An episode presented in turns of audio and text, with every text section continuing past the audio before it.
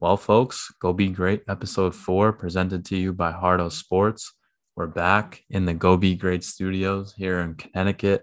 Um, currently midday on Wednesday, March 23rd. So, first off, apologies to my roommate Brandon. We'll probably be hearing this episode through the walls of our house and not through uh, his Spotify later on tonight. Um, just figured that today, you know, today was definitely the day to do it. I didn't want to put it out too early because I felt like there were a couple of days there for the selection Sunday episode where it was kind of just not not really being listened to as much. And then I kind of saw the statistics for the episode go up um, Wednesday, Thursday, and Friday. So I want to try it out this way. I mean, I'm going to talk about all of the Thursday matchups uh, Thursday and Friday matchups of the Sweet 16. I'm going to quickly do the Elite Eight matchups that I would have, like I said uh, in the first episode on March Madness Selection Sunday. I don't want to talk about games that aren't necessarily going to happen, but you know, given that I'm going to pick the Sweet 16, I'll quickly pick the Elite Eight uh, winners and then kind of compare and contrast what Final Four I have now compared to what I had at the beginning of the bracket. Um, so I want to start off with how my bracket did.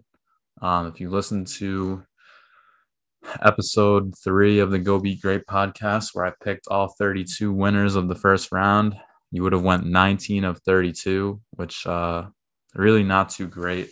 Um, couple of ones that I was pretty upset by not having. Um, well, first of all, Chattanooga versus Illinois. Chattanooga is leading for 39 minutes and 15 seconds of that ball game.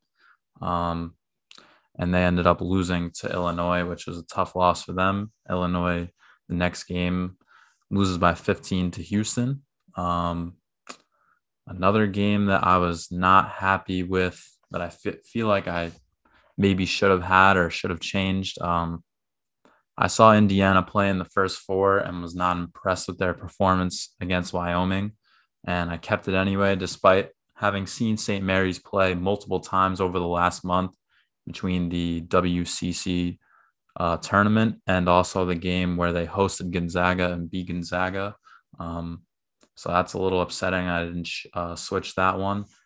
And also, uh, San Francisco lost their best player uh, on Monday before their game. I definitely had time to switch that, and I elected to keep it that way. Um, so 19 of 32 in the first round. didn't get much better for the Sweet 16 as I only got eight of, of 16 teams right for the upcoming weekend. And one team that nobody had, which is the story of college basketball and really the story of the country in sports right now, is the St. Peter's Peacocks and Doug Edert. Um, if you listen to last episode, folks, I told you that St. Peter's was going to play tough. I told you they were going to play hard. I told you that there was going to be a new Doug Buckets in college basketball. Um, the last one was Doug McDermott of Creighton, the coach of uh, the coach's son, uh, Greg McDermott, and then he went on and believe he played a couple years in the NBA as a bench player before he went overseas. Um, folks, what an absolute performance from the Peacocks. They're the third ever 15 seed advancing. You had Oral Roberts last year. They beat Ohio State in the first round. And then I believe they had a 10 versus 15 matchups uh, last year, but I am not recalling the opponent. You also have Dunk City, Florida Gulf Coast University in 2013, who made the Sweet 16 as a 15 seed. Um, and neither of those teams advanced past the next round. So, you know, just history not on on the Peacock side, but they did play an amazing game against Kentucky. I mean, I like I said, I thought they were going to have enough to keep it close for a little while, and then you know, Kentucky had Oscar Tshiebwe, um, transfer from West Virginia, who's now going to go you know, top 10 or so in the NBA draft this year. Um, a couple of other kids that, you know, they looked like a really good team for most of the year. And then they come into that Tennessee game in the SEC final. They didn't look great. and I think they were just kind of looking ahead to the next game against against um, the winner of Murray State, San Fran. But what an awesome performance for the Peacocks! I mean, I was watching the game here on Thursday night, and you know I was kind of paying attention. There were a bunch of other games going on, and that that late night Thursday kind of was was where a lot of the upsets happened. You had New Mexico State beating UConn, which I had UConn in my Elite Eight. Another uh, bad oversight by me, given that I don't like Danny Hurley and that their team really wasn't too great outside of um, RJ Cole and Sanogo. And Mexico State did a really good job of limiting Sanogo's impact on the game. And RJ Cole did what he could, but a tough loss for them. There were a couple of upsets going on at that time as well. So, not that I wasn't paying attention to the Kentucky St. Peter's game, but um, I was I was you know here and there a little bit. I saw a couple of you know it was close, and then Kentucky took a six point lead. I think it was 68 62. And I was like, all right, time to tune in because either they're about to do something, you know, so special, which is what ended up happening, or, you know, it's going to be a tough loss, but I want to see what they, what they've got. And, um, you know, in the first half of that game, I believe Daryl Banks, the third, hit four threes. So, you know, they were kind of riding off that for a bit and they found themselves in a close game. And, you know, Shaheen Holloway, the coach, of St. Peter's said it best. You know, they just weren't. Af- it didn't look like they were afraid ever in the game. And then you know, and you factor in where all the kids are from, and you know, a lot of stories have come out of Jersey City recently, um, in the last few days, where you know they couldn't have regular lifts because their weight room was next to a classroom, so there was no music uh, blasting, which you know I always found that the music blasting at team workouts was kind of uh, one of the best parts. I think it kind of helps everybody just get away from reality and just focus on the task at hand, just getting their work in. Um, you know, weightlifting isn't really the easiest thing to to go through because you, you know, much rather be playing basketball, the sport that you're actually training for. But um, you know, they had flooding in their team facilities. I believe they had to play at a D3 college last year uh, while their facility was under renovation due to a flood. So, you know, just being from Jersey, you know, school from Jersey City alone, you knew that those are going to be some tough guys. And, you know, there were some stories about being under recruited by a couple of guys I also saw. You know, just my familiarity with seeing uh, Doug Edert play in high school. You know, he was a sophomore playing at a top 150 or 200 program in the country, and he really was unfazed by it all. He always played some tough defense on the best, you know, when he was brought off the bench for uh, Billy Armstrong's team my senior year. He he was often tasked with defending the best guy on the floor as a sophomore, and you know he was also the type of kid that if you walk past the gym early in the morning, which you know my senior year I was you know, or my junior year, he was going into his sophomore year. Uh, we would work out in the morning before school at the weight room at at uh, Bergen Catholic, and you'd walk past that gym, and one of the only guys in there every morning, you know, a kid in my class, Taj Benning, who's at Fairfield now, he was always accompanied by Doug Edert, always getting shots up.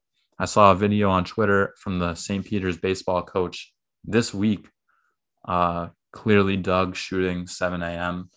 Kid just won't stop working. And, you know, it just seems like it's a, a great story, a great environment that was built there by Shaheen Holloway. And, you know, it's sad that one of the next few games is going to be the last likely for Holloway and that team. You know, a lot of them will be hot in the transfer market or you know, Holloway seemingly is out to Seton Hall. I don't know how many of those guys are gonna you know get the chance to go with him. I hope you know he brings the whole roster because clearly these guys can play, um, and clearly Shaheen Holloway has a great coaching style because you know just in the Kentucky game alone, you know outsized um, guys who were highly you know more highly recruited and ranked than you, uh, and it was never you know it wasn't Kentucky with a lead and then they gave it up. It was that was bucket for bucket.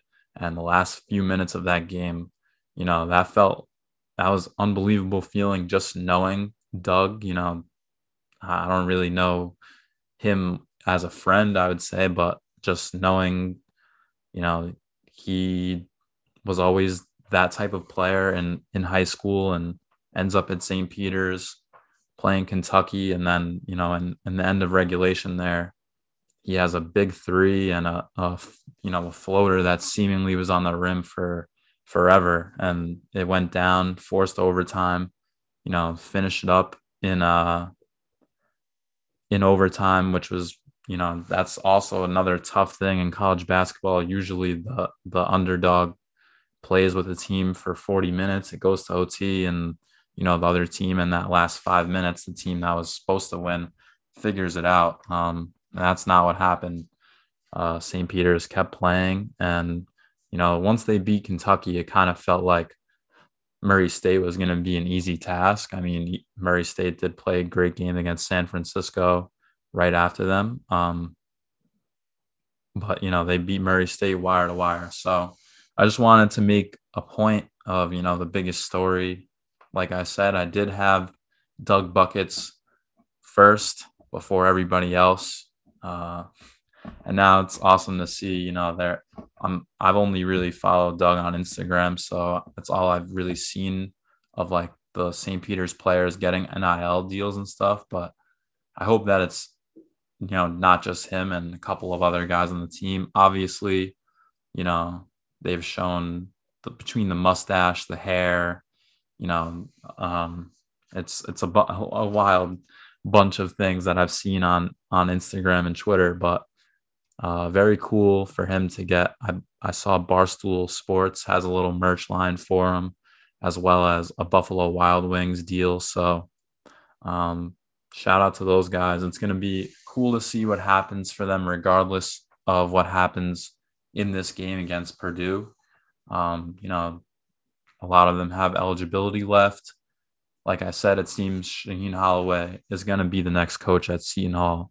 So a lot of stuff going on for New Jersey basketball. But without further ado, I want to go right through the games in order of the bracket once again. So I'm going to do the West regional semis, which is um, Gonzaga and Arkansas. And then the next game is Texas Tech Duke.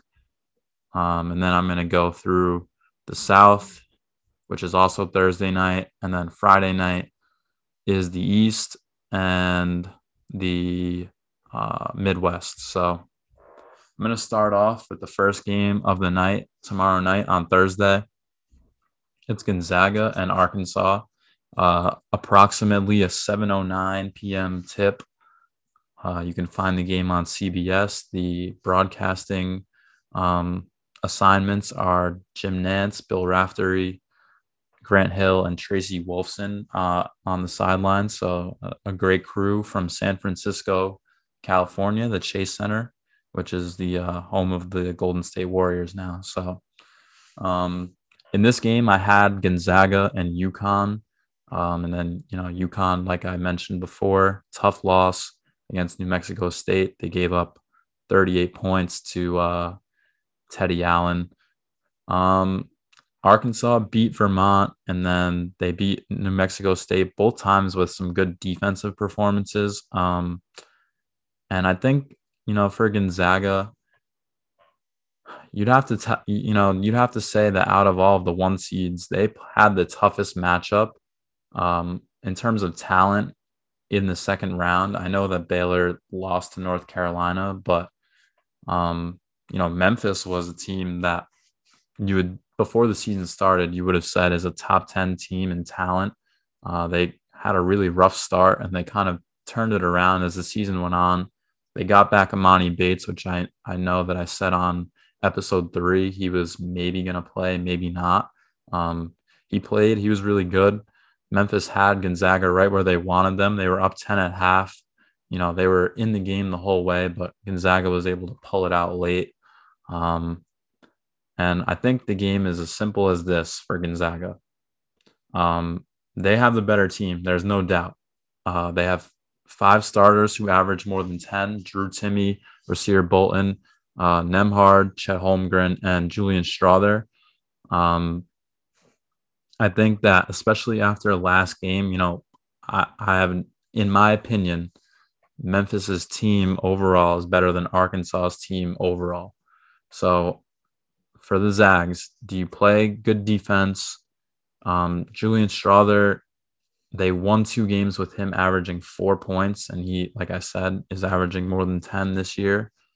Um, he had a really bad two games from from behind the line, and uh, you know the key to any upset for for Arkansas is do you shoot well from three? Uh, can you get the other team in foul trouble? And I just don't know if JD Notae and Stanley Umude have enough to do that.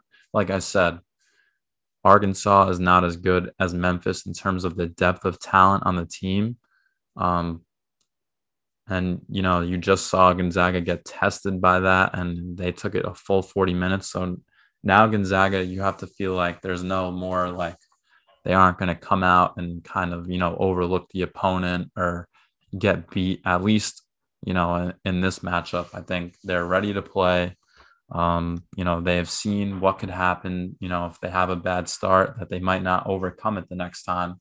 You know, they were down at 10 at half, and I thought um, you know, I've been saying that I don't know how good Drew Timme is. And, you know, in the first half, he didn't look great. And then in the second half, he had 25 points uh, against Memphis. So to me, if you're going to beat them, you, obviously it's any upset. You have to shoot well from three. I think you have to have a real defensive focus on Drew Timme because if he gets the ball and there's not you know much resistance if there or even if there's just one guy on him he'll get, he'll put up 25 points. But if you can hold him to maybe 15 points if you can make it really hard for him to get that 15 points too um you know, I think in terms of on off on the offensive side of the ball, Chet Holmgren, you can you can play like you can defend him. They were pushing him off the ball in the Memphis game, um, and then it just becomes all right, now we've taken, you know, we've reduced Drew Timme in the game. We have taken out Chet Holmgren. Now are these three guards, Julian Strawther, Nembhard, and Rasir Bolton, are they going to beat us? And um, i am going to pick Gonzaga. I, I just don't think Arkansas has enough to do it. I think in the next game against either team, I you know I'm not going to give away who I have them against in the next round yet because I'm going to pick it next. But I think against Texas Tech or Duke, Gonzaga is going to have trouble. Um, because you know just based on the big men matchup that they have and you know if it's duke and then if it's texas tech uh, the experience and the defensive prowess that they've shown all season is going to be tough for gonzaga to to stay with you know like i said if you take Timme out of the game and you make it the other four guys i think that's that's your that's your key to victory against Gonzaga. So um, I'm to take the Zags. That game is from San Francisco at 7:09 on CBS with the great Jim Nantz, uh, analyst Bill Raftery, and Grant Hill, sideline reporter Tracy, Tracy Wolfson. And about 30 minutes after that game is over from San Francisco, the other West Regional semifinal will go down. Same station, uh, same broadcast crew.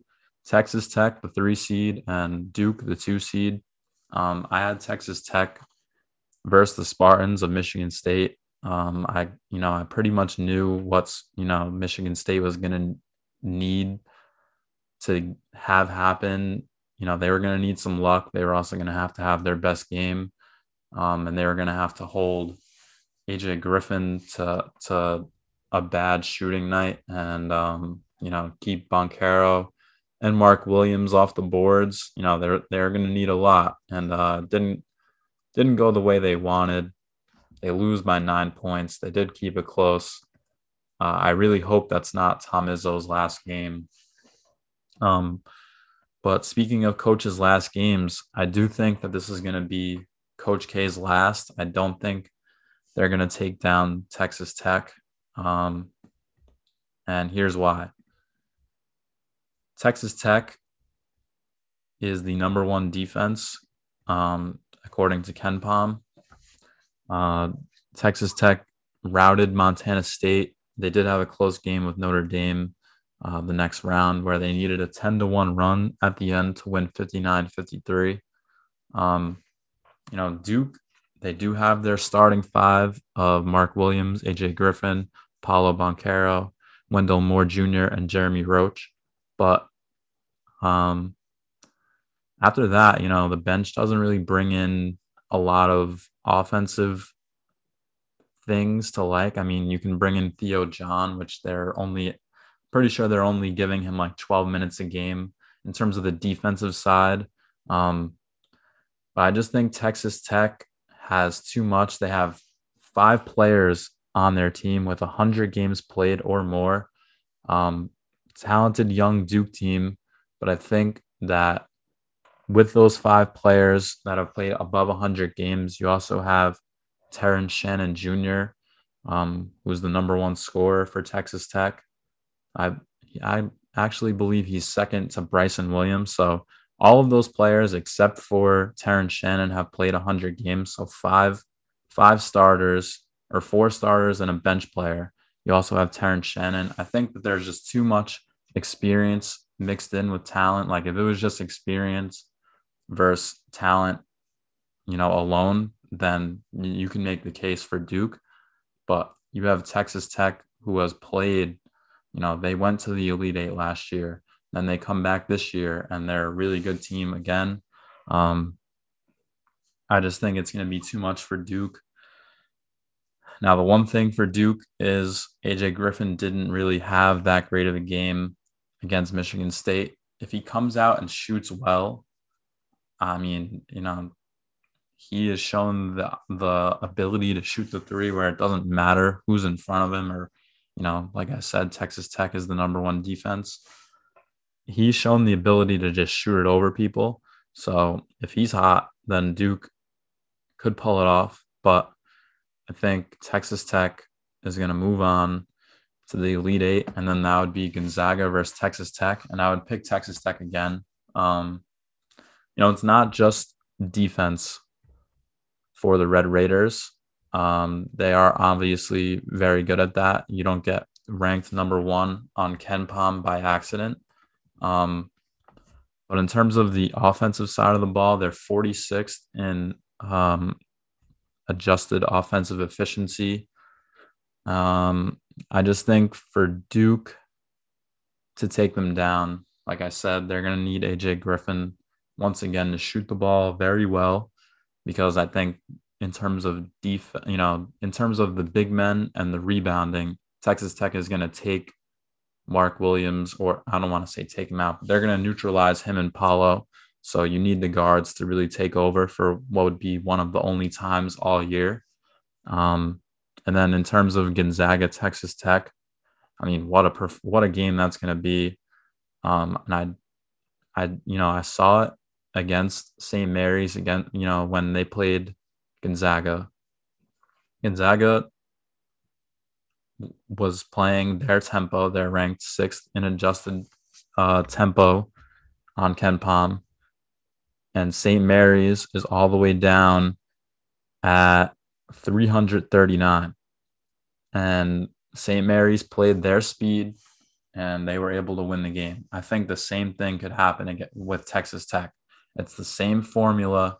It's good defense with a slow tempo on offense, getting really efficient looks when maybe it's not your your strong suit. Um, and if I think whichever team controls the pace of the game would win that one. And I always like when the team who plays slow, I like to pick them over the team that plays fast because I think once you st- you know if you've seen Gonzaga play, like the ball comes out of the rim and they're pushing it right up the court. It looks like a, a UNC, you know, 2016 or 2017 UNC when we had Marcus Paige and you know all those guys just running up the court with the basketball, looking for transition threes with Justin Jackson and stuff. Gonzaga reminds me of them a lot. Um, the way you beat that stuff is by getting back on defense. A, B,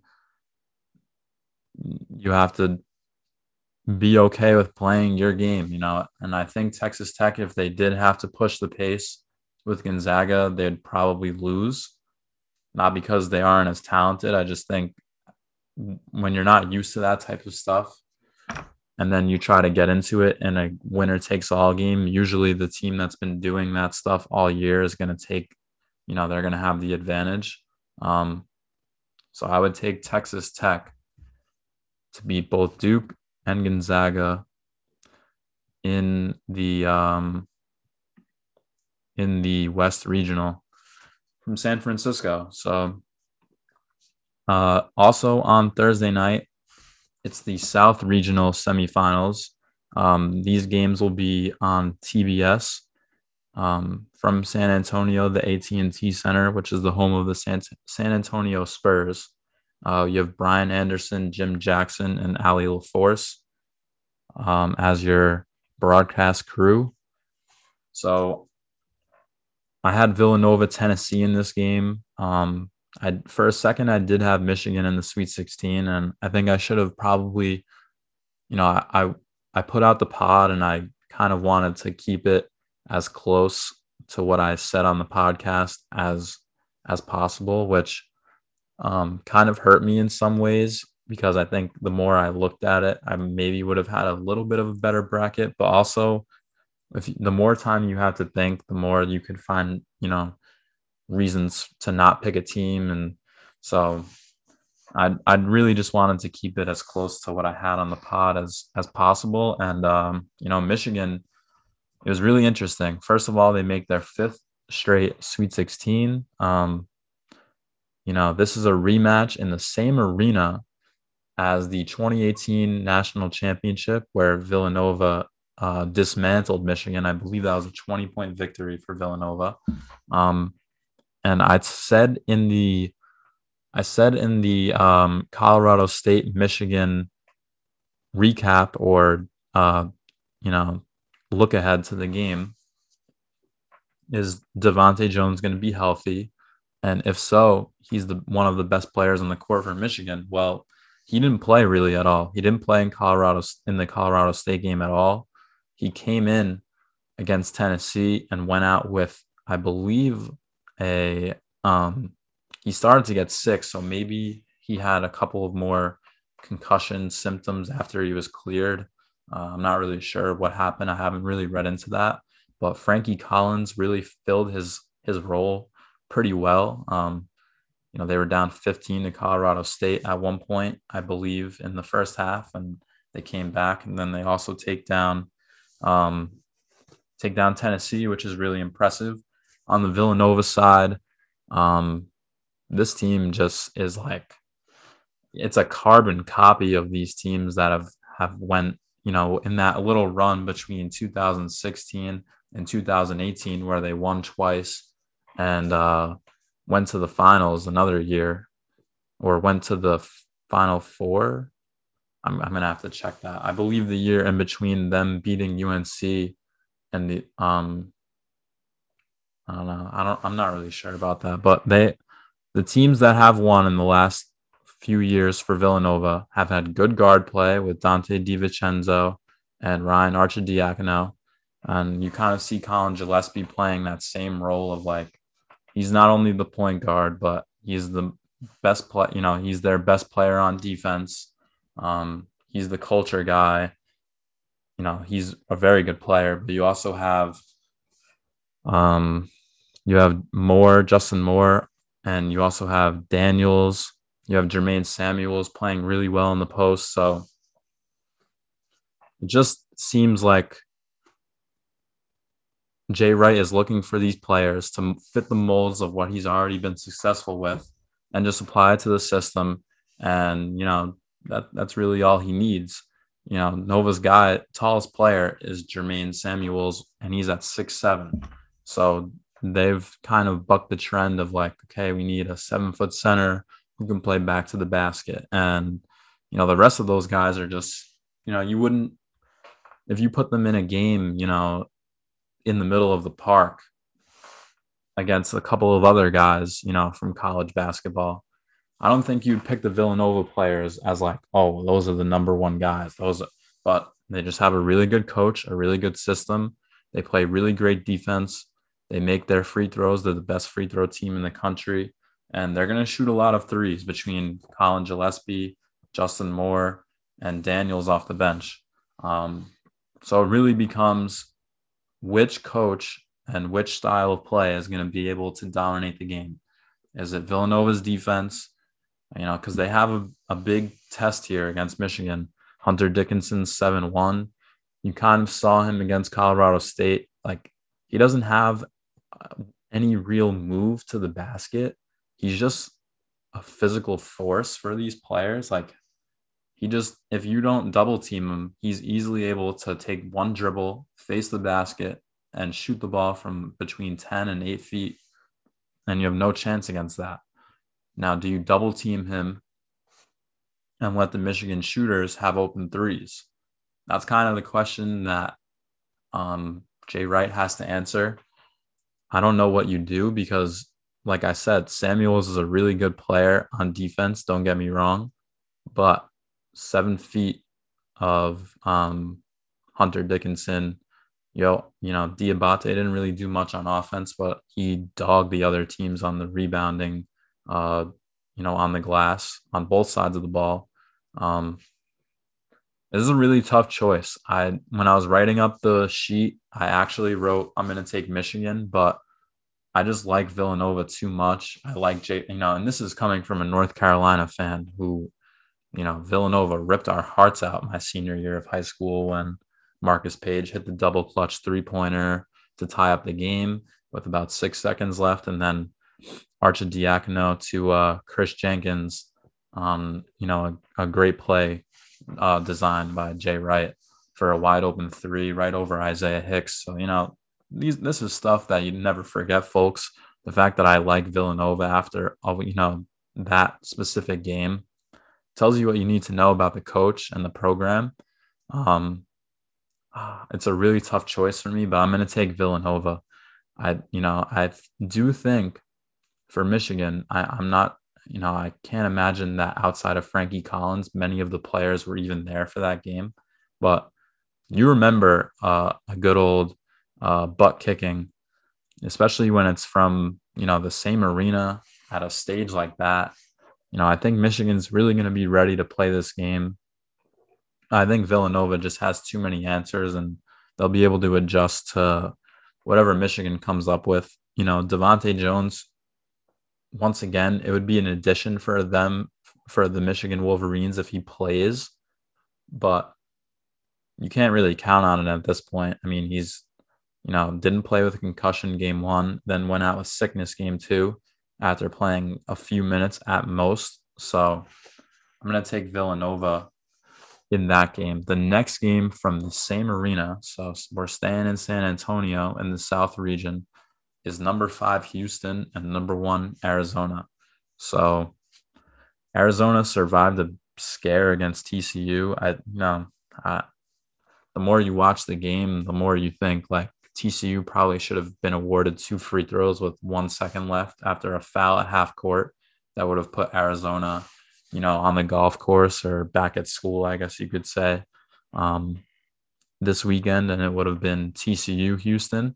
Um, but you know, that's not the way the game went. They sent it to overtime. Arizona was able to finish it off. Houston, on the other hand, absolutely pummeled Illinois. Uh, I'm not really surprised by that. I think for whatever reason, Illinois has played worse with one of their best players on the court, Andre Curbelo. Um, when he hasn't played, they've been unstoppable. I think they he didn't play 15 to 16 games this year, and they won every game but one this year without him, which I, I don't understand how it's possible. I don't know if he, you know, because I saw him play. I think it was Martin Luther King Day uh, so, uh, you know, Monday in January, they had a game at home against Purdue, and he looked like he looked amazing. He was really good. Um, they end up losing in triple overtime, I believe, and it's tough when you know you know all right we can take our best player off the court well who's supposed to be our best player off the court and we get better. But do I disrespect, you know, a kid that's done so much for me if I'm Brad Underwood? They didn't. And uh, it, it kind of cost them as they go down to Houston. So it's Houston, Arizona.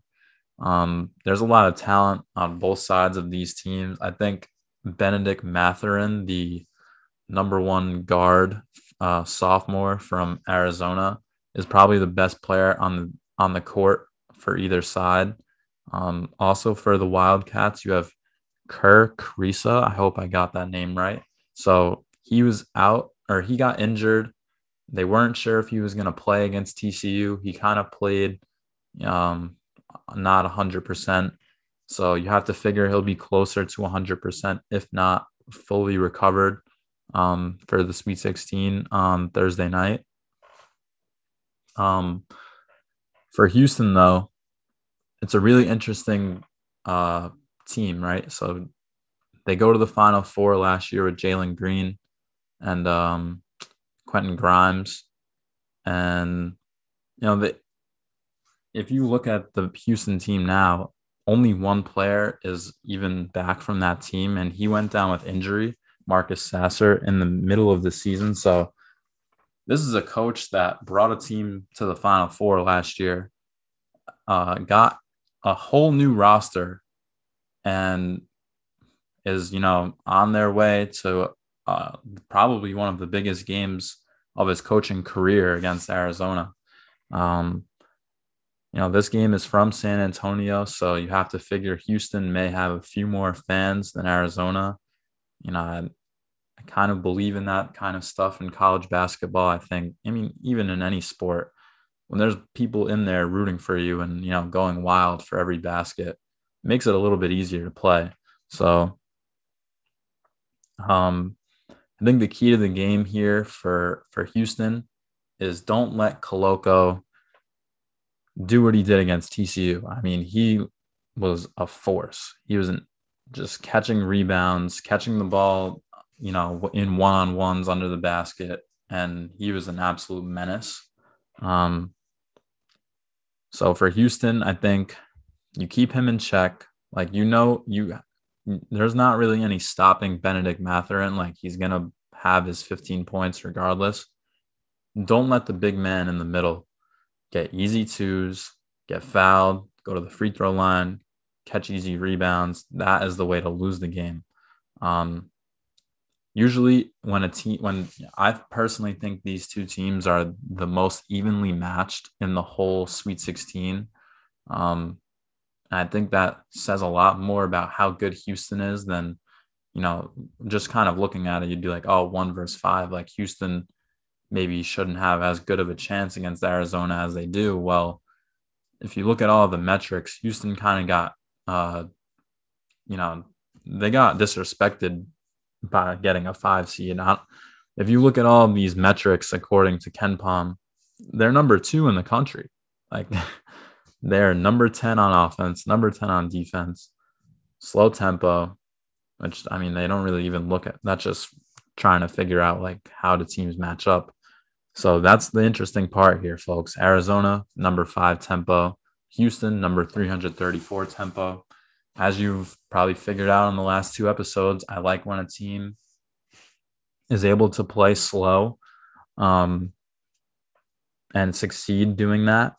The only thing for me is I watched Houston play Memphis and in the uh, the last game of the regular season, and it was scary watching them break the press. I don't know. I didn't watch Arizona closely enough to see if they do have like a full court press in the playbook. If they do, I think you have to pull it out, you know, early in the first half for a little bit. You just kind of want to show it, see if you have success with it. And then, you know, the last 10 to 15 minutes of the game, I think if that's what you want to, if that's how you want to try to beat them, I think that's the way to go. Um, I'm going to pick Houston. I think between Kyler Edwards and Jamal Shead, they're two guards. Like anytime you have two players who can take over the game on offense, kind of playing like isolation basketball or pick and roll basketball with the big guy or whatever, you're usually going to be in a better spot. Like you just kind of saw against Illinois. Illinois had one player to take over, and it was also a forward instead of a guard. So it, it's kind of tough to do that in college basketball. Like you need good guard play. I think they have it.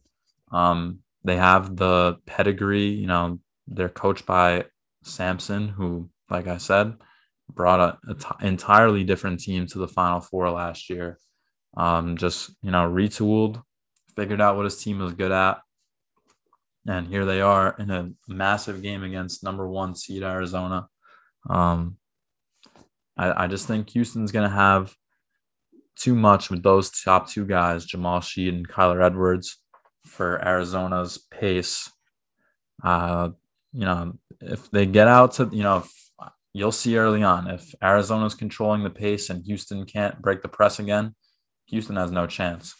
But I think they learned from their tough game against Memphis last month. I think that if they are, you know, dealt with the press, they'll they'll handle it a lot better.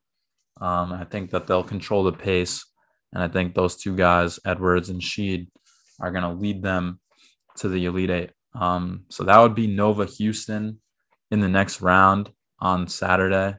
Um, wow, what a game that'll be too. I'm going to go Villanova there. Uh, I don't necessarily have good reasoning behind it. Like I mentioned before, this team that Villanova has now just looks like a carbon copy of those 2016 and 18 teams. Um, and for that reason, between, you know, that they have a lot more uh, experience on the team and that it's going to be a it's going to be a, a rock fight, folks. It's going to be a big defensive battle in that in that Elite Eight game. I think that Nova is just going to pull out a close one. I, I don't think that there's really an edge for either team. Like they're they're so similar. They're slow. They're great on defense. Um, they have a couple of great guards that will really calm down the team. You know, it's not like you're gonna have someone out on the court just dribbling wildly and you know trying to take over. Like if Gillespie thinks he's gonna be able to go for 25, like he will go get his shots if he knows moving the ball around or if Jay Wright they figure that out that it's going to be better to move the ball around and try to you know work in the other guys like and he will do what's best for the team. So i think just between nova's experience on the team, and I like you know at this point you ha- kind of have to take into account who's the coach of each team. Like I, I'll just go with Jay Wright, I, and that's no offense to uh, Sampson from Houston. I just think in that game, two you know two very similar styles of basketball. You have to take uh, Villanova there.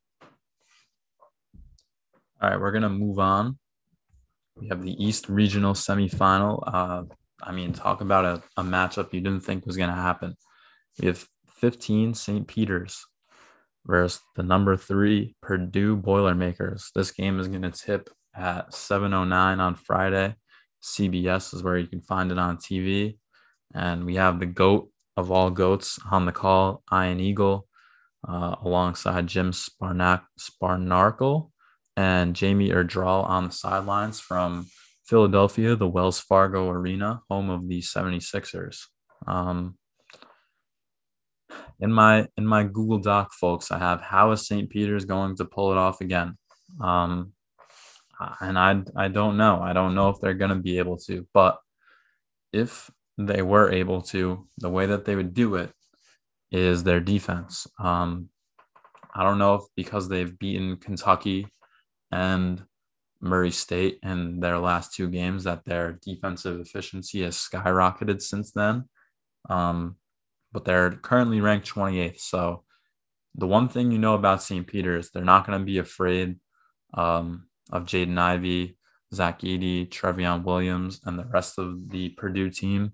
You know, I specifically named those three guys because you have the number one scorer on the team in Jaden Ivey. You have the number two scorer and you know, an amazing forward, uh, I believe is a junior, and Trevion Williams, who's been around a little bit. He's he's you know this isn't his first tournament, Um, and you have Zach Edey, so seven four, gets to the line a lot, um, and he's able to make his free throws as well. So it's gonna be tough, but one of those guys is gonna have to get absolutely taken out of the game. Now, the interesting part for St. Peter's is they were playing a three-two zone against um, against both Kentucky and Murray State. Now, it's interesting when you play zone because when usually when a team's playing zone in the tournament, it's Syracuse with the two three, and you're pretty much banking on like, okay, is a is my defense going to be able to rotate to the shooters?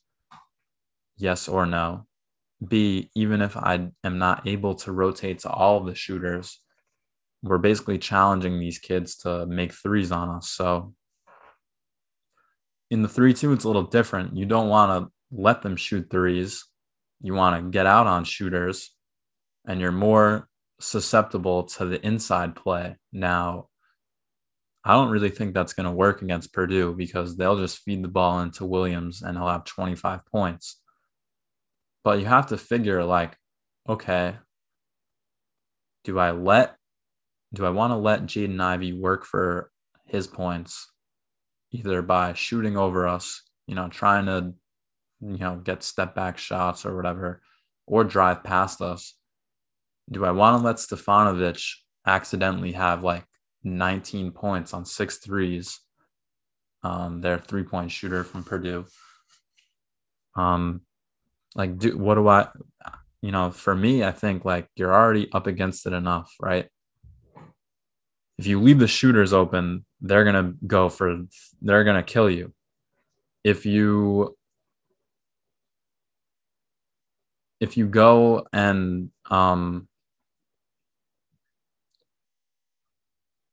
if you, if you let up twos, like, yeah, are they going to get a lot? Sure. Like Trevion Williams, like I said, he could light you up for 20 points, 25 points.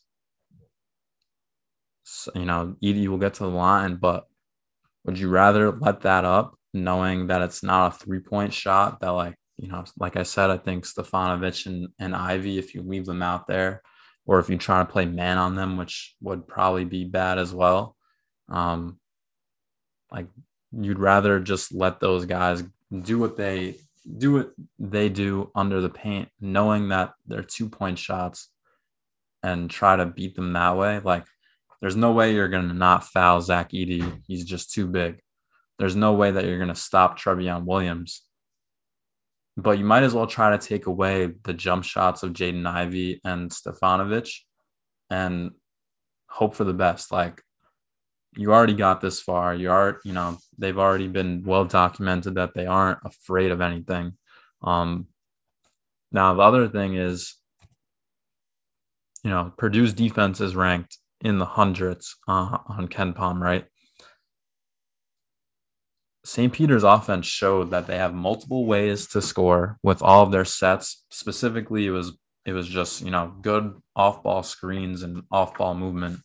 Um, you know, I don't know much about like the you know more advanced like sets in college basketball. I you know i could pick out like a flex offense when i see one or when i you know uh, something like that on tv but to me it was awesome to just watch like doug working for shots. The other guys were also working really hard just to get the ball. And then you know it was it was a really it was a really great team to watch like play the sport let alone what you know what they accomplished right but to me, it's does does Doug stay hot? Like he shot 70% in the first weekend. You know, you saw KC Ndefo and Daryl Banks also like have amazing games separately. Like Daryl Banks took over game one. Uh Ndefo took over on defense and a little bit on offense as well in game two. Like, do they have enough to do that for a third time in a week? I don't think so. Like I said, I, you know, I guess that the you have to figure that if they're going to stay with their defensive, you know, what's worked for them on defense, which is the 3 2, that they're going to live with whatever happens in the paint. You know, and Ndefo did block a lot of shots. So maybe they feel that it's his time to step up and you know that they're going to try to take away Edey and Williams that way. Um, but if they stay in the 3 2, they're susceptible to a lot on uh, the inside. And, you know, they're going to try to live with whatever happens from three while they're closely guarding it. But I think it's just going to be too much. Purdue is a really good basketball team this year. Uh, I really hope that St. Peter's wins and, and proves everyone wrong again. Um, but it's going to be tough. It's going to be really tough. And, you know, I also think like if you, if you look at some of these other teams, like I think St. Peter's would have a real chance against a lot of these other teams, but just based on um, the three guys I've been mentioning alone, Zach Edey, Trevion Williams, both uh, you know monsters in the paint, and Jaden Ivey, a top five NBA prospect. I think it's going to be too much of the Peacocks, but what a story! And you have to figure that even though it's going to be a lot for them, they're going to keep this game close, folks. They are going to play hard. They aren't going to be afraid. And um, like I said, I hope that they can pull it out, but I'm going to pick Purdue. Um, so after that game ends, same channel, same arena, same broadcast crew. We've got the North Carolina Tar Heels, number eight against number four UCLA. Um, ah, wow, folks. So when I was going over North Carolina's first round game on the on episode three, I told you that it was going to be pretty reliant on the guard play from from North Carolina. Like how was how Caleb Love going to play? How is RJ Davis going to play? Like if they could shoot the ball well and not turn it over, they had a pretty good chance in both games. Um, you know, I didn't really talk about Brady Manek as much, which I'm kind of upset that I didn't because first of all, I saw him play in uh, in Brooklyn a couple Thursdays ago for the ACC quarters, and he was an absolute dog just shooting the basketball.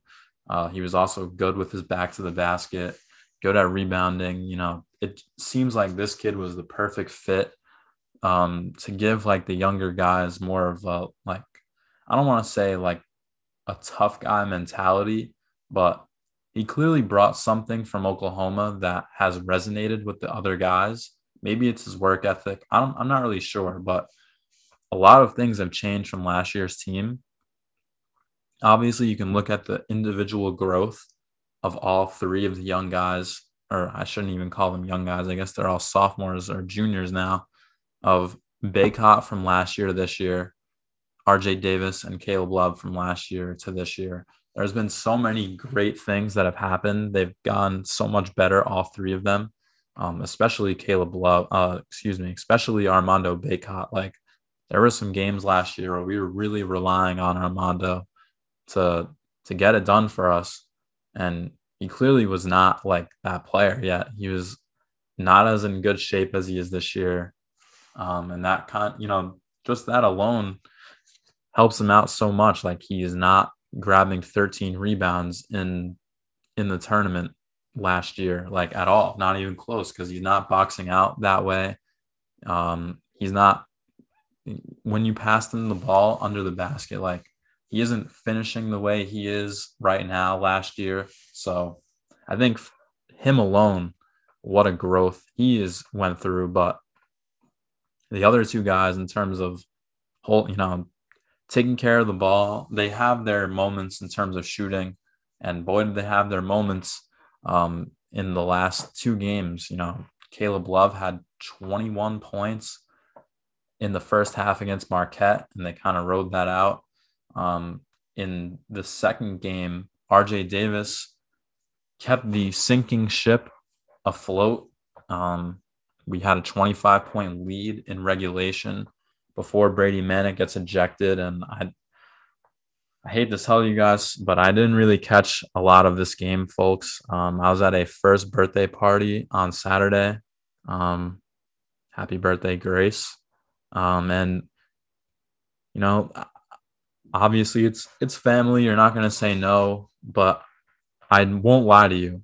When I agreed to saying, "All right, I'll go to the first birthday party," and the party's at a brewery, I'm kind of expecting the brewery to have one TV in the whole place and for me to be able to kind of be paying attention to the game while I'm catching up with family and enjoying the festivities.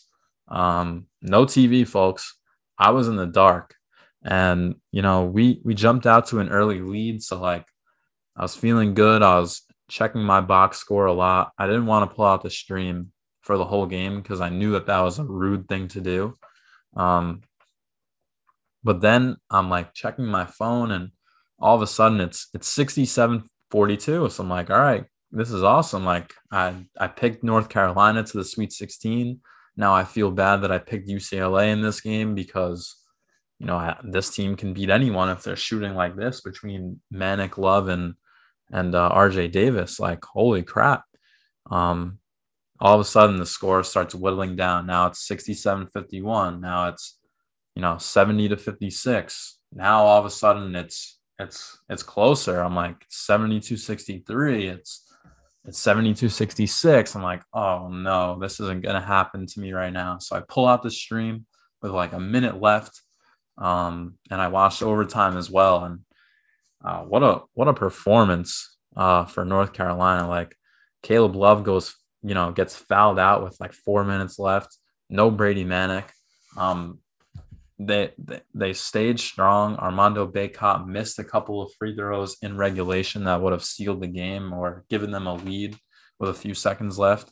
Um, hit hit some big ones in overtime. So a game that maybe we should have lost after all that. We still pull out the victory. Um, and I think it's a lot to do with Hubert Davis and the respect that the guys have for him and his coaching style. Uh, I mean, it just seems like this team got a lot better from last year. And I'm not saying that it, it's any, you know, this is no shot against Roy Williams at all, but you could not have asked for a better season, in my opinion, than what we've gotten with, you know, with what we've gotten from Hubert Davis and the Tar Heels this year. Now, in terms of the game, there's a few things that I think really go in our favor. Johnny Juzang has not looked like himself. He was the leading scorer for UCLA last year and this season in the last two games, in uh, both in the tournament, averaging 11 and a half points. Um, he did have an ankle injury last month, and I the only reason I say is he 100% is like if I was not 100% on a basketball court, I would not be trying to force myself on offense, especially when I know that there's a bunch of other really talented guys that can score the, the basketball too. You know, I I don't know if that I haven't watched them closely enough, specifically just him closely enough to like make that judgment of like, okay, he's just being passive because, or he's being passive because he is clearly not 100%. Now, on the other, the other, uh, you know, great player for UCLA. I mean, they have a really great team overall. But if you, you know, if you had to pick the top two guys, it would be Johnny Juzang and Jaime Jaquez. Um, so Jaquez re-injured his ankle in the St. Mary's game and is listed day to day. Now, I was listening to a bunch of Mick Cronin stuff, and it sounds like even if he is going to play, he's not going to be 100%. You know, they're not going to announce like, oh, he's definitely playing or oh, he's definitely out because they don't want to give North Carolina a chance to like, you know, uh, Mick Cronin is saying like, okay, if if he plays, we have one game plan, and if he doesn't, we have another. Well, the same thing would go for the Tar Heels. Like they're going to prepare one way if he's playing, and they're going to prepare a different way if he's not. So they don't want to give away that news. They're not going to tell us whether he's going to play until Friday at some point or not. Um, but I think either way, he's not going to be 100%. I personally hope that he plays and that he's not 100%. Like I think sometimes, and, you know, I did see them play uh, against Arizona a little bit in the championship game, as well as seeing them in the USC semifinal. I I don't know. I I think him playing less than 100% is worse for UCLA than him sitting out. Um, so I hope he plays. Uh, speaking of Mick Cronin, he's done an unreal job with this team like over the last two years. Between they got, you know, they got hit hard by COVID in both seasons. Um, they had a lot of injuries. You know, I just mentioned the top two players for them dealing with serious injuries. Um, you know, they've had a couple of other guys leave the program mid-season last year. You know, they they were doing really well and then had a bad February last season before making that final four run. And now kind of the opposite this year. They've been on a really good run. And uh, you know, they they earned the four seed. Um, so it's it's tough. I had UCLA in the final four in my bracket. I had this matchup right. Um, but this always happens when your team is in a game like this. Like, even if I don't believe 100% they're going to win, like, there's no way I'm not, like, I, they're going to win. Like, in my mind as a fan, like, they're winning the game. I haven't thought of the other way yet. I can't think of the other way yet because what I've seen from UNC over the last 13 games is a changed team, a changed Armando Bacot, a, you know, like I just mentioned about all of those players who have gotten so much better. And Brady Manek is the dog. Like it, it's as simple as that. I cannot pick against my team because everything that I said that needed to go right for them to get to this point has went right. And if they do it again, and they keep doing it, they're better than I would say almost every team that's left. Like you don't put up 93 points against Baylor, and I know it was overtime, but you don't put up 93 points against Baylor with two of your best offensive players missing that much time without being really good at, at basketball. You don't put up 100 on Marquette without being really good. Like they can shoot with anybody. Now, do they get the performance like they did in the first two games from RJ Davis and Caleb Love? That's pretty much the story of the game, uh, in my opinion. Like, first of all, yeah, we have to shoot well. You know, Brady Manek's going to shoot well. It's really just a question of how many threes are RJ Davis and Caleb Love taking? And I think you'll kind of know like early on, like if they make a few early, watch out because UNC could get hot and it could be over quickly. If they don't shoot it well early, I don't think we have that much of a chance, honestly. Like, I don't think anyone can really box out Armando Bacot. I don't think, especially now with ja- uh, Jaquez, the leading rebounder, at least, you know, playing hobbled or not playing at all. Um, I, think that that's a real advantage for us. Like, we're going to offensive rebound. We're going to be able to feed it into him inside, and he'll be able to have a good game as well in terms of offensive input. Um, but I, it's really just going to be dependent on those two guards, Caleb Love and RJ Davis. Do they shoot it well? Do they turn it over? And if they don't turn it over and they shoot it well, this is UNC's game to have. Um, so I'm going to go with the Tar Heels. Now, that would make it a Purdue UNC rematch from uh, Connecticut and the Mohegan Sun Casino this year. I believe that was in November. Um, Purdue took a close victory in that one, but it's really like these teams have never played because that was one of the first games of the season for both teams. Uh, UNC is playing way differently from what they were before, uh, um, as I'm sure Purdue is as well. You know, like I was mentioning in the Purdue game, it's been the same story for them. Like they've had their three best players healthy the whole season. They've been dominating all year, you know, and also including the great three point shooting from Stefanovic. Um, but I, like I said in the last game with UNC UCLA, like, how do you expect me to pick against my team? Yeah, I can't do it because even if I am seeing some flaws with the team or some possibilities that they could go down because of, you know, mostly, in my opinion, what would be a team flusters Caleb Love and RJ Davis with the ball. We turn it over a lot.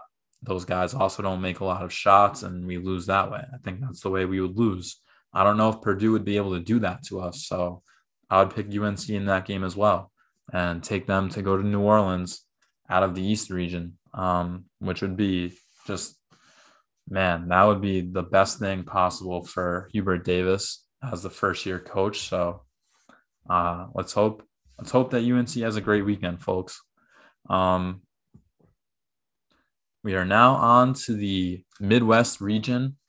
Uh, this one is Friday, 7:30 from the United Center in Chicago, home of the Chicago Bulls. TBS is the channel. The broadcast crew is Kevin Harlan on the play-by-play, Reggie Miller, and Dan Bonner as your analyst, and Dana Jacobson from the sideline. And the first game that they have is number four Providence Friars against the number one Kansas Jayhawks. Now, this is an amazing game.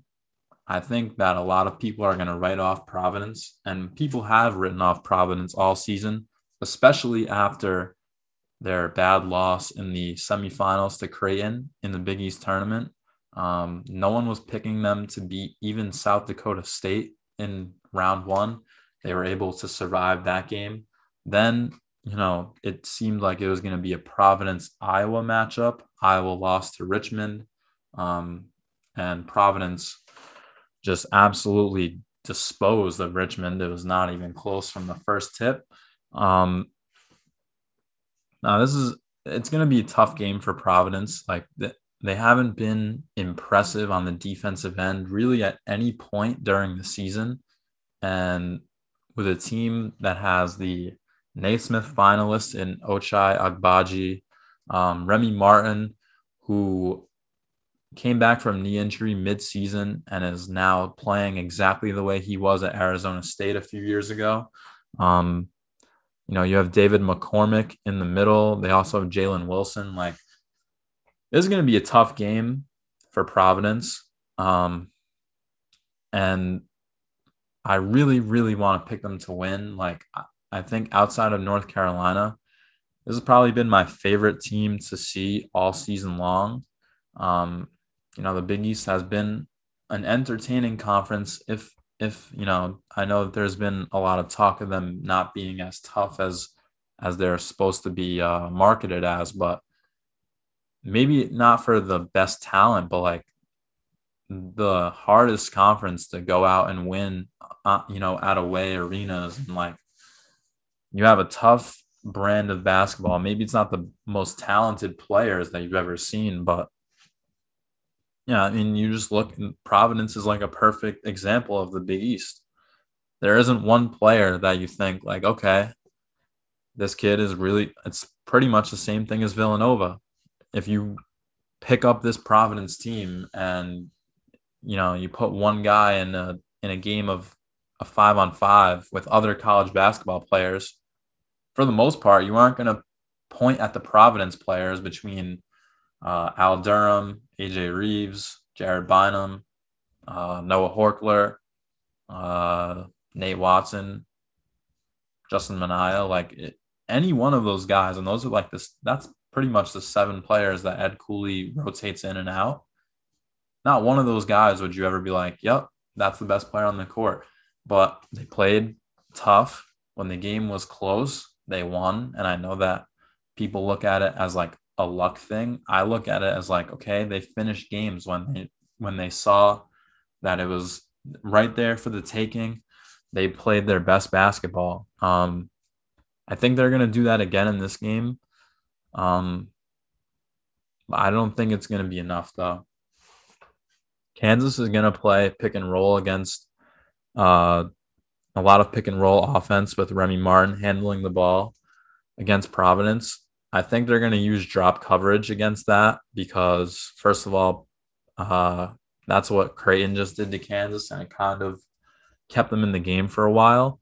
Um, but I also know damn well that Ed Cooley, if he thinks that Horchler or Watson is going to stop David McCormack, then he's wild and they're going to lose by 20. But I think he knows that they aren't, aren't going to be able to stop it on the pick and roll. So they're going to use drop to try to make uh, Kansas just shoot threes and you know let the rims decide like all right are they gonna beat us or not I think Kansas between Martin and Agbaji who had a bad weekend at first I think he's gonna be a lot better in the next weekend and you know, between those two players, Agbaji and Remy Martin, I think Kansas edges it out. Um, so we're to go to the next and final game of the Sweet 16. Friday night, same channel, same arena, same broadcast crew, 30 minutes after the first one. Who would have saw these two teams coming?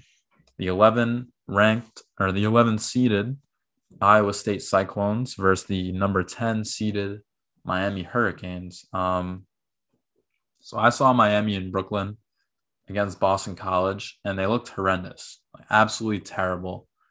Uh, the next night, I turn on my TV expecting to see Duke absolutely dusting the floor with them, and they looked good. They lost that game, but then they come out in the first round. They beat a good, I mean, USC wasn't amazing all year, but they were good, and they were able to beat them.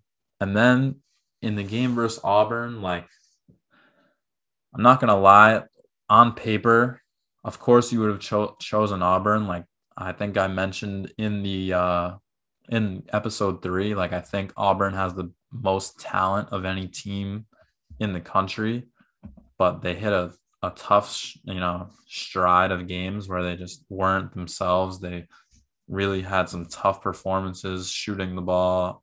Uh, Walker Kessler wasn't as good as he was in the beginning of the season. So, uh, just a bunch of things going wrong for Auburn at the right time and Miami had a group of experienced players who took advantage of that and and beat the brakes off Auburn. So um, Iowa State, on the other hand, number five ranked defense, uh, held teams to 51 and a half games, uh, 51 and a half points in the tournament this weekend. Um, the opposing teams that they played shot a combined six of 41 from three. Um, so it's very clear for Miami. Like if you shoot the three, you're going to be able to beat them because I don't think their offensive input is going to be good enough. Now, if you look at the other teams they've played, LSU was going through a coaching change midweek, usually pretty tough to overcome, and they kept that close. Um, and then I know Wisconsin was really good, and I picked them to lose to Colgate, and then you know they didn't end up making the Sweet 16, so kind of makes me look good. And Colgate played a great game against Wisconsin anyway. Um, it was definitely Johnny Davis heavy for the whole season, and you know you wanted like Brad Davison to be good, and you know a couple of other guys to help out, and Chucky Hepburn going out with injury in the middle of the game against Iowa State didn't help. But that team was not, in terms of shooting the ball, it's not as um, it's not as deep. There aren't as many options as Miami has. Like, yeah, their best player is way better than any any guy Miami has in Johnny Davis, but Miami has four stars who can shoot the ball from three: Isaiah Wong, Cam McGusty, Sam Waardenburg, and Charlie Moore. Um, and I think between those four guys, uh, it's going to be just enough that, you know, one of them just has to have a good shooting night out of the four, I think, to take them down. You know, Iowa State clearly held teams to 51 and a half points, but they only averaged 55 and a half. So 56 and a half. So it, it's it, for me, like okay, Miami didn't play this well all season long, and now they only turned it over seven times in two games. So you have to figure like maybe they regress in that in that state, but just based off of them having a little bit of a deeper roster with all older, experienced guys, um, I think they're going to be able to get into their first Elite Eight. They've never made the Elite Eight before. I think that they're going to be able to take down Iowa State from Chicago. Um, so that would make that Elite Eight matchup Kansas, Miami. I've got Kansas. Um, you know, both of these teams, Miami and Iowa State, are good, but I don't think they're going to have much of a chance against the winner of Kansas Providence, even if it is Providence. Um, you know, like I said, they have both been great stories in the tournament, playing their best basketball at the right time. But those two teams have been playing good all season long. Uh, a little bit more talent on both of those rosters. And I think if Miami comes out and shoots the ball well from three on Friday night, they aren't going to have the same success on Sunday. So I'm going to take Miami to beat Iowa State and then lose to Kansas, making my final four um, Kansas, Nova, North Carolina, Texas Tech. What I had on my bracket previously was Kansas, Arizona. I know I said Villanova in the um, in episode three, but I actually changed it last minute uh, in my entry, which I don't even feel good about now, given that I have Houston beating Arizona in the sweep. Um, I had UCLA in my final four, and I think that the winner of UCLA UNC will beat the winner of Purdue St. Peter's, no matter who it is. I am hoping it's St. Peter's, but I picked Purdue, um, and I had Texas Tech the whole time out of the West. Um, so that'll do it for episode four. Uh, I really do want to talk about the MLB, uh, you know, accelerated off season, I guess you could call it, and and also spring training. And I also want to get into the NFL offseason because it is absolutely the craziest one we've ever lived through. Um, so many, you know, guys ending up on different teams that, you know, you would never have thought when the season ended that would happen. You know, Tom Brady coming out of retirement. But I don't think it's a good I don't think it's good to talk about like I just went through 40 minutes or so of college basketball and now I'm going to just start on a new topic. I don't want to do that. So I think what I'm going to go for is an episode next week, maybe Monday, um, definitely by Tuesday, to recap the March Madness uh, weekend, the Sweet 16 and the Elite Eight hopefully I can talk about that at shorter length. And I think, you know, kind of looking at my podcast analytics, I definitely want to get more of them out with less time on each of them. Because I think that just between current topics and, um, you know, not everyone is to, right? So just take into account that the last three episodes have averaged almost an hour and 45 minutes. Um, not everyone has a commute that long. A, you know, you have to figure when you're podcasting, a lot of your chance to be heard is on someone's commute to or from work. Um, so have to make it shorter, have to make it a little more interesting. Um, and I think the way to do that is by putting more of them out. That way, I can also talk about more topics. Like I said, I don't want to talk about college basketball for 45 minutes and then be like, all right, and here we come with the entire NFL offseason. Like, all right, well, first of all, you know, not everyone's getting to the end of the episodes anyway. So I don't want to waste, you know, good content for no one to listen to it. Um, so I think Monday or Tuesday, we recap the Sweet 16 and the Elite Eight we look a ahead a little bit to the Final Four.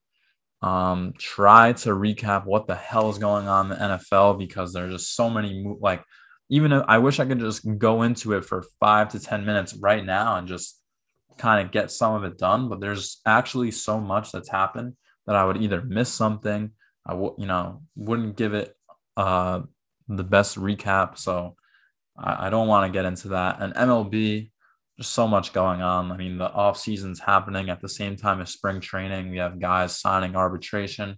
We have moves being made. It's you know literally two weeks before opening day, so it's a lot to talk about, and I think it's definitely enough for another episode on its own. So you know maybe I'll just recap uh, March Madness in its own episode and put out an entire NFL and an entire MLB one. I'm not sure, but for right now, uh, you guys will see me on Monday or Tuesday, at the very least, recapping the Sweet and the Elite Eight weekend. And I hope to hear you got hear from you guys. Uh, you can definitely leave any um any you know feedback, remarks that you have about the pod, like you can message me, you can put it right on on Twitter, Instagram, whatever. I I really don't care. I'd rather um, hear from you guys and hear some criticism or things you like, so I know kind of where to to keep moving with this. Um, I also, you know, getting back to like lowering the amount of time. Um, I think another way would be, you know, I have mentioned like having a couple of people on in, uh, you know, every so often as co-hosts, but also I think another way that a lot of podcasts and also just talk show radio, which is kind of what I grew up on, um, has you know the one of the best parts is like having voicemail slash people call in. So maybe i'll consider having that you know be a way that you guys can interact with me and also it will give me more stuff and different angles to talk about stuff on the pod. And i think it would bring a lot more entertainment value to the go be great pod. And at the end of the day um, that's what i'm here for right? I want to entertain you folks. I want to have fun doing it and um, so i'm glad that i could get this out to you guys and i will be back next monday or tuesday to recap all of the march madness action and try to unpack what's going on in the NFL and the MLB. Thanks, guys.